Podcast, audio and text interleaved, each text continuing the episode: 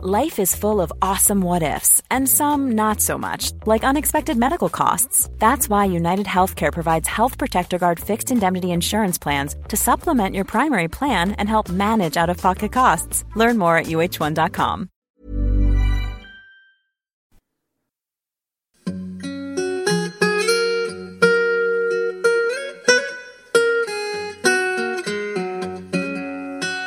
Hello, everyone, welcome to the History of England, episode 117 The Medieval Year. I read some clever article recently which had an argument about when the Middle Ages end and we can call ourselves into the modern age. Now, I will earn myself the title of Professor of the Bloomin' Obvious by saying this, but while such a term, of course, would have had no relevance at all at the time, my approach has always been the Battle of Bosworth. One day, there were all these medieval blokes trudging along the muddy roads of Leicestershire towards Bosworth Field. Richard III gets cut down, and bang, there you go, a bunch of early modern blokes returning to their early modern wives, and Bob's your father's early modern brother. Obviously, you'll notice that I'm taking a parochial, Anglo-centric approach to the European and world history, since outside that almost no one gave a tinker's curse about the great relevance of the Battle of Bosworth. But then you are listening to a history of England. Anyway, onward. This article was being more intelligent, with all kinds of suggestions. But the one that struck me most was the idea that it was the Reformation that really changed things in places like England. That up until then, it was the Catholic Church, the rhythm of its saints and seasons and institutions, that meant the most to people, because it was the way they measured the progress of their lives, it was the framework on which they hung their communities. It's these things which were really the weft and warp of life for the vast majority of people. Kings and queens and constitutional change would have been super distant. So, although I'm conscious that we've touched on the subject previously, I thought I'd spend an entire episode on the medieval year. How fun does that sound on a scale of 1 to 10, with 1 being ditchwater and 10 being wee inducingly entertaining? So, the first full and frank exchange of views comes immediately over when we start the medieval year, because there is more than one candidate. What we have in days medieval are two calendars running side by side and intertwined. One was the Roman calendar that we all know and love, twelve months, you know the scene. The other was the liturgical calendar with all its festivals. These get mixed up, something rotten. Using the liturgical calendar was darned complicated, since, of course, there were a number of movable feasts, driven by that most movable feast of them all, Easter. And, of course, as you'll no doubt know, at various times the reasons for all these feast dates gets challenged in our thinking in the modern era, as we began to understand that the Christian Church had cleverly used a cuckoo strategy originally by taking over old pagan rituals for Christian festivals. Anyway, will major with the Roman calendar, with the liturgical calendar slotted therein. But even this isn't as easy as it sounds, because the idea of using the number of days in a month, you know, like, why don't you come over and play with my train set on the 25th of November, was alien, and indeed just far too simple for the medieval man. Nope, dates were very often given by the reference to a number of days before or after a fixed point in the month. These fixed points in the months were the nones, the ides, and the calends. The nones were either the fifth or the seventh of the month, depending on the position of the ides. The ides, originally the day of the full moon, was either the thirteenth or the fifteenth of the month, depending on the length of the month. And the calends, reassuringly, were always the first of the month, originally the day of the new moon, and therefore the origin of the word calendar. So, if you wanted to organise your boys' poker session, you'd say, Oi, William, why don't you and the lads come around five days before the Ides of August?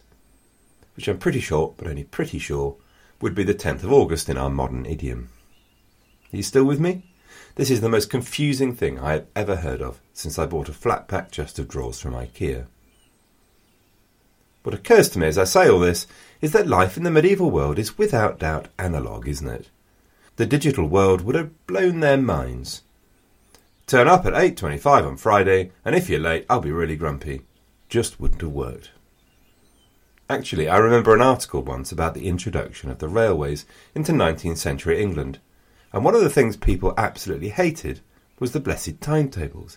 They just hated the fact that timings were so precise and so final, and worst of all, that all the trains actually turned up on time. If you weren't there at 8.11, the thing had gone. This was completely alien to the way things had always worked. Anyway, I'm conscious of rabbiting on a bit. So, the start of the year was always something of a healthy debate. There were a number of options open. So, the Annunciation, or Lady Day, was an option on the 25th of March. Or at Easter. Or the 1st of January, the time of Christ's circumcision. Or at Christmas, 25th of December. The 25th of March at the time was particularly popular, and becoming more so during our period, and is the reason why our official fiscal year starts on the 6th of April, which at first sight is a particularly botty date to start anything. Well, to get at the reason for this, you have to also adjust the Julian calendar used back there to the Gregorian calendar we use now, where you have to make the adjustment of a number of days to make them fit together. As it happens, of course, all history books these days have been converted for you, so no need to worry, but just so as you know, there are no certainties in life, including the start of the year, okay? So, Advent, starting on the fourth weekend before Christmas, looks forward to the birth of Christ, and was a four week period of fasting leading up to the most holy day, which was Christmas Eve. Now, I know what you're thinking. Four weeks fasting sounds like a dreadfully long time to do without food. Isn't everyone dropping like flies? Well, fasting in this context didn't mean eating no food at all. It meant avoiding the richest food meat, cheese, eggs. There'd be a lot of fish. The twelve days of Christmas then kicked off with Christmas Day. You have to feel there's some connection here between the Christmas period, including New Year, and the natural year. After all, here we are in the depths of winter, and we've got a good old slap up celebration to make everyone feel better. The date of Christmas is, of course, the subject of much debate and speculation, but there's little genuine certainty around. However, it is worth noting that the Puritans got all hot under the collar about the fact that in their view Christmas was really the Roman celebration of Saturnalia and the birth of the unconquered Sun. And equally, the Roman Church got short tempered about the use of the word Yule, which is practically synonymous with Christmas around these parts. Yule was, in fact, the Scandinavian pagan midwinter celebration and appears in England around the 11th century. It's clearly pretty persistent. For example, in the 12th century, the Bishop of Exeter identified a specific set of penances for people involved in heathen rites around the period. In Lincolnshire, there was something called a Yule Girth, which was an amnesty for old disputes. So the point is, there's a strong suspicion that the church had just taken over the celebrations because it was easier to use what was there already. And people tend to say this is sort of accepted as read, but there are also good reasons why the 25th of December should be Christ's birthday. It is, after all, nine months after the Annunciation, for example. But whatever the provenance, on the 25th itself you'd kick off with a good old Mass, followed by reciting the genealogy of Christ, accompanied by the lighting of candles in the dark church, particularly lighting a whopper of a candle set on the rood loft, the wooden screen that separates chancel from nave in the church. You would then break your fast with a good old pig out. During Christmas itself, it was often the custom for the Lord to hand out robes and presents to their retainers and tenants. But there was plenty of potential for gift giving and celebration in the stream of feast days that led up to the January the 6th. So on the 26th, you remembered the first Christian saint, St. Stephen. On the 27th, it was St. John the Evangelist's turn, the 28th was Holy Innocents' Day when Herod's soldiers had killed all the babies in Bethlehem. The 1st of January was both New Year's Day for many people and the day of Christ's circumcision for others. And on the 1st, it was the tradition to give a present to your Lord. However, as I say, in our period, New Year's Day was actually the 25th of March, or the Annunciation, so ordained in 1155 and not changed back to the 1st of January until 1752. But notwithstanding that, people still parted. There were lots of lovely traditions about this Christmas period. Villeins didn't have to work on their lord's demesne land. Another modern seeming tradition, the holly and the ivy thing, was also prevalent in times medieval, because we get late medieval references to this sort of thing, maybe with holly being used to decorate the inside of houses and ivy outside. Lords were expected to throw feasts to show their largesse, and it looks as though there were party games from a reference in 1406, and also accounts with monies paid to entertainers during the period. There's a tradition of carols being sung, with dancing and texts connected with the Nativity being read. And in 1426, there's a reference to a practice called wassailing. Wassailing might just possibly perhaps be equated to carol singing door to door, although its origin is probably further back and probably not necessarily Christian. However, by the medieval period, it seems to be reasonably common. Wassail is derived from Anglo-Saxon wassail, or keeping good health. The tradition came to be for the peasants to go round singing in the Christmas period, particularly to the Lord's door, where the Lord would throw open his doors and hand out the goodies. The subtext of this is a form of licensed and socially acceptable begging, but outwardly it's a fun community activity. Then also recorded at the court of Edward III in 1347 was another bit of fun called mumming. The idea here was that everyone dressed up in very elaborate masks, which is just exactly the sort of thing that Edward would have enjoyed. Presumably the practice was around before it hit the court, and there's no doubt that it continued and developed afterwards.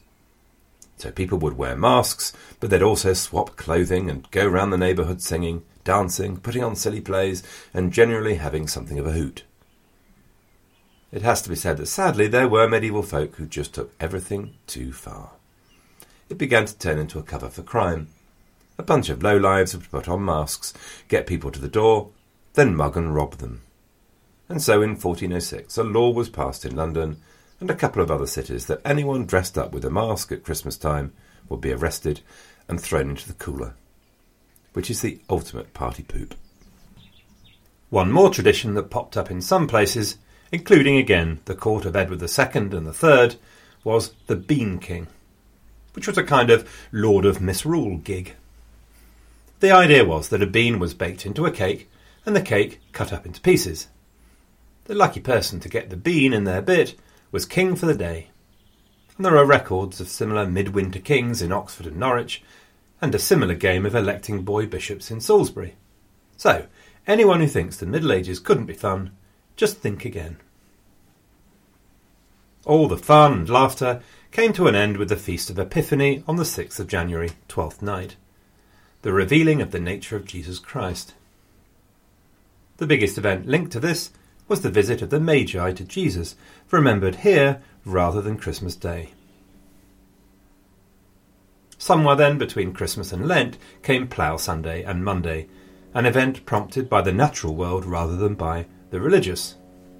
Because basically the job for January to March was to plough those heavy, wet, cold English fields. It was the time to wish you lived in sunny Italy. So, to encourage everyone, and make it seem just a little bit less painful, the first Sunday after Epiphany was set as Plough Sunday. There might be purification rites where ploughs were pulled round an open fire, which kind of remembers rather a pagan ritual, or alternatively where candles were lit in the church, but much more practically, there would be plough races, and a feast at the end of the day for the exhausted ploughman. On the 2nd of February, it was back to the religious and Candlemas celebrating the presentation of baby Jesus in the temple. Because of the biblical quote that Jesus was a light for revelation to the Gentiles and for glory of your people Israel.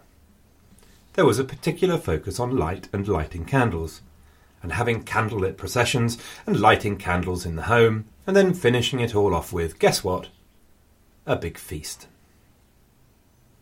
One of the interesting things here is the slowly creeping use of icons.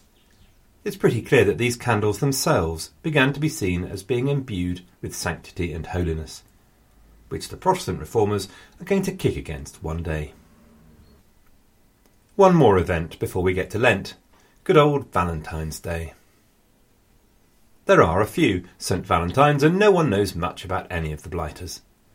But we do know that in the 15th century at least, Valentine's Day, as we know it now, was celebrated, only to be abolished as a religious festival under Edward VI.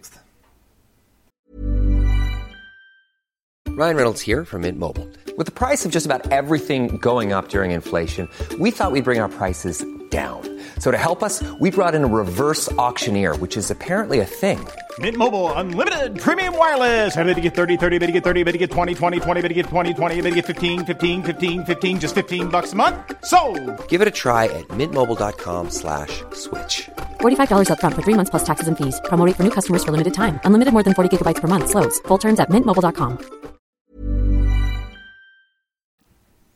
And so we come to Lent, the 40 days prior to Easter when Jesus spent his time in the wilderness. Since it's an Easter related event, it is, of course, a movable feast. Before Lent proper kicked off, you had Shrovetide, which incorporated Collop Monday and Shrove Tuesday.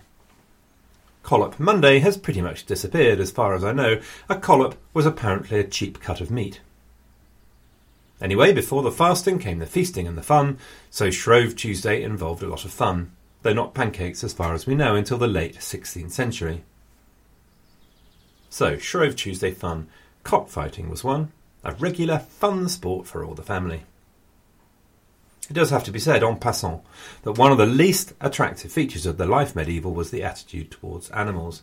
None of your namby-pamby, animals have rights too, you know, stuff here. So cockfighting might sound, and indeed was, pretty hideous, but there was worse, far worse. Or at least more mindless. Such as the immortal game of chucking stones at a cockerel to kill it. Or remarkably, buying a cockerel and burying it up to the neck, and then wearing a blindfold and trying to hit the poor thing's head off with a club. Not something to try in your local park these days. Football was another entertainment, while we're on entertainments, and football at the time sounds like something of a hoot, but again, not for the faint hearted. Rules seem to be thin on the ground, essentially get and keep control of the ball at any cost, and I mean any cost. As many people as you like seem to be able to play, and if you worked hard, you might just come out alive at the end. I must do more research on medieval entertainment. It's brutal. Anyway, after the fun, the fast. On Ash Wednesday, the serious stuff kicked off, with a service characterised by confession and the marking of ash crosses on the foreheads of the faithful. During Lent, there was no butter, cheese, eggs, meat, milk, or sex. So as a result, people ate fish. What else was there to do? Sometimes no food at all was allowed during the hours of sunlight. The week before Easter was known then as now as Holy Week, and started with Palm Sunday. Much of this, of course, will be familiar to many of you. But there'd be a lot of processions, people would dress up as Old Testament prophets, people would make little palm crosses, which I seem to remember doing in Sunday school many years ago. All of this stuff stresses continuity, of course, deeply comforting to the medieval mind, but also a bit of continuity right down to the current day. In times medieval, the king would wash the feet of the poor, and the same procedure was followed up and down the country in many cathedrals. The day was called Shere Thursday, probably because hair was also cut in preparation for Easter. In the churches, altars and their cloths were washed, and the special service of shadows was run, recalling the desertion of Jesus by his disciples. On Good Friday, of course, everyone was in the church, and during the service a crucifix was laid on the steps leading up to the altar, and everyone crawled to it to kiss it in a ceremony called the creeping to the cross. Services too numerous to mention happened up to Easter Sunday, which had a special Mass and then the ubiquitous feasting afterwards to finish things up.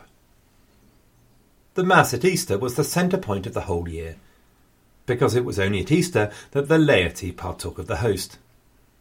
Now, this came as something of a surprise to me, brought up in the Anglican tradition. But in those days, only the priest ever took the host and drank the wine, except at Easter. Other Easter traditions were more localised. Here are just a couple. Some areas would have a further celebration on Easter Monday. You may remember that the word ale was not just used for the drink, but also for the celebrations associated with it. So remember poor old Waltheof being trapped into rebellion at a bride's ale. So sometimes we'd get the same thing on Easter Monday, a local church ale, a party for the parish, along with a collection, of course, to raise money for the poor. In other areas there was a thing called Hocktide, or Hock Days.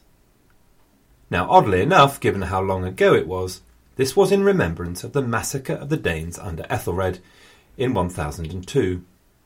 You may dimly remember the ill counselled king thrashing around looking for a way out of his constant series of defeats, and lighting on the brilliant idea of killing all the Danes living under his rule. A nasty piece of work, so a good idea to have a celebration to remember it. Anyway, on the Monday, the game was that the men of the parish would capture and tie up the women and demand a kiss for their release. Ah. On the Tuesday, it all turned round, and the women did the capturing. They had no interest in the kiss thing. They wanted money to release the blokes, which I have to say is pretty typical. Ain't it true that women are so much more practical than men, so much less romantic? That's a rhetorical question, by the way. No answers required. So how are we doing? Now we're well into April. These days, St George's Day is largely a bit of a non-event, but back then, the 23rd of April in England was a big day. As a feast day, it's first recorded in 1222. The Victorian tradition was that Richard I introduced the flag of St George to England, but there's no evidence for that, in fact, and it's probably Edward III who had the biggest influence by making St George the patron saint of the Order of the Garter. It's interesting to note that the flag has no official status in England at all, by the way. Anyway, St George's feast day used to have ridings through towns, organised by the town guilds, complete with a model dragon and people dressed as St George, and it sounds a lot of fun, with an increasingly patriotic element thrown in.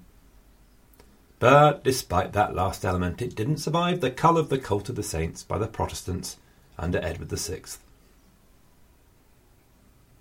Of course, we are now into spring and the sowing of the land. In the words of a contemporary writer, this renewal of all things, this splendour and beauty, the very state of things, calls for a new song. Alternatively, for the aristocracy, the better weather had another meaning. Quote, Easter, when tournaments, wars, and fighting recommence. Though, as far as war's concerned, it's later, really, more like June. So Richmond Castle, for example, had a garrison of 26 in December and January and 43 in June and July. Before that was May Day, the celebration of the coming of summer. By 1350, maypoles and the related dancing were central features of the day. Later, we get regular church ales, May games, and hay, a communal meal, overseen by the May King and May Queen, or in some cases Robin Hood, appears to preside over it all. By the mid 15th century, Morris dancing began to appear, originally popular in royal and aristocratic circles, before they dropped it on account of all that hopping and skipping around. Two more movable feasts were Rogationtide and Rogation Sunday, and Ascension Day, with Ascension Day celebrated on the sixth Thursday after Easter. Rogationtide was about asking God's blessing for the growing crops, so there'd be a procession around the fields of the parish. If you spot a place called Amen Corner, for example, it's probably a hangover from one of these prayer events. Delightfully enough, as you went round, you had to try to avoid meeting another parish on their own procession, or it could all turn nasty. There are plenty of records of inter parish punch ups. As I read this, I had a question about Rogationtide. When I was a lad, on the odd occasion, I and a mate would earn a bit of pocket money by doing some roguing for the local farmer, i.e., wandering over his fields pulling up the weeds. I wondered if Rogationtide and roguing were in some way linked, but could find no answer. So, answers on a postcard. On the seventh Sunday after Easter, we have Pentecost or Whitsun. More parades, a church ale, and May games. In the later 14th century and onwards, though, the celebration of Corpus Christi began to be more important, celebrated a couple of weeks after Pentecost. It was a celebration of the presence of Christ in the Eucharist, but became something of a hooly. It became a symbol of the unity of the whole community. In towns, the guilds took responsibility for organising the festivities and spreading the word and mysteries. So in many towns, the Corpus Christi processions were very elaborate, with shrines, crosses, and candles carried round the town along with the town dignitaries. In the bigger cities like York, huge pageants on carts were pulled through the streets, and guilds might spend a load of cash and effort on their floats. And from these in the 15th century rose the mystery plays, which we'll cover in a separate episode sometime. Now, of course, we're well into summer, with communities preoccupied with haymaking starting after Midsummer's Day in June. These days, of course, we associate summer with plenty and so on, which was no doubt also true in days medieval, but in those days they didn't have Waitrose flying in green beans from Kenya and so on, so July was actually called Hungry Month. The new harvest wasn't in, the old preserved food was either getting low or completely finished. This meant that Lammas Day, the 1st of August, was a big event in the rural calendar. The name comes from an Anglo Saxon word meaning loaf mass, and the custom was to cut the first sheaf, make flour, make bread, and dedicate it to God. It's a sort of first fruits kind of thing. And then it's later in September when we get the old can of beans thing, the harvest festival. This grew up from the tradition of the Lord of the Manor providing a supper for the reapers during harvest. After that, we get Michaelmas on the 29th of September, the feast of the Archangel St. Michael. All of that sounds great. Phew, we made it through another year, the harvest is in, we can start pigging out again for a while. But of course, we mustn't forget the good old landlords in all of this. So there they are, watching all their tenants and labourers wandering around either with full barns or purses full of coins from the results of their labours while all around them alewives are buzzing, looking for them to spend their wages. Time to strike before all that money gets drunk away. So harvest time was a very popular time for rents to fall due. And sadly, while we've talked about all those church ales and fun and games and all that sort of thing, I'd guess that rent days attracted more attention. There were plenty of places where you'd get a more regular, even collection of rent, three or four times a year, for example, or even monthly, but by far the most common day for rent falling due was Michaelmas, or alternatively on St Andrew's Day, which is the 30th of November.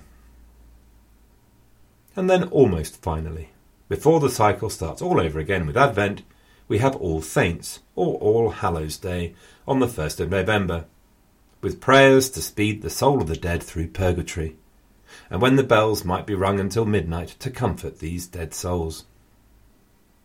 And then finally there was Martinmas on the 11th of November, which in Anglo Saxon days was called Blood Month.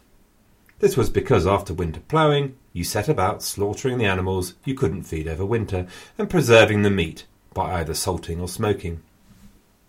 Before you did that, of course, it would have been silly not to use the occasion of all this meat for a feast. So they had one of those too, the day when the last fresh meat of the year was eaten. So that's it. We come back to the beginning again. I suppose the screamingly obvious point is how the natural year, the religious year, and the financial year, if you like, all came together. There's a nice charter from 1204 in Westminster about the rights of feeding pigs on mast, i.e., the nuts from trees such as oak and beech.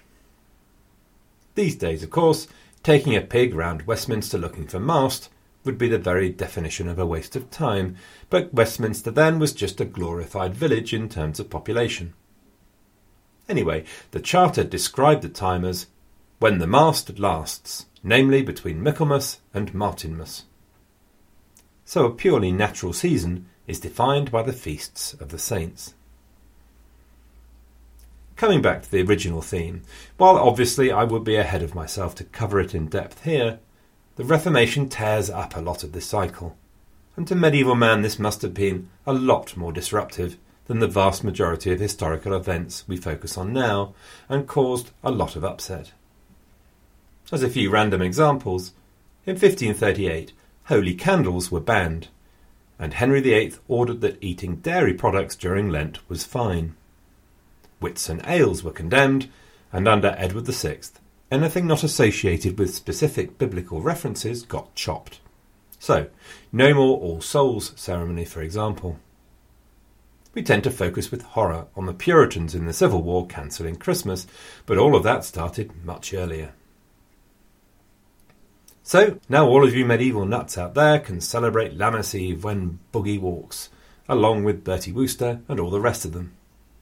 Next week, I have a week off, but fortunately, Carrie Palmer has done a short piece for you all called The Poet and the Mistress, so you'll have that to listen to. And then in two weeks' time, we should get back to politics, I guess, and the arrival of a new kid on the block, literally, in Richard II, son of the great hero, the Black Prince. Will the genes run true? There is a danger of a hiatus, by the way, at the start of March because of work and idleness, but we'll see. Okay, that's it for now. So good luck, everyone, and have a great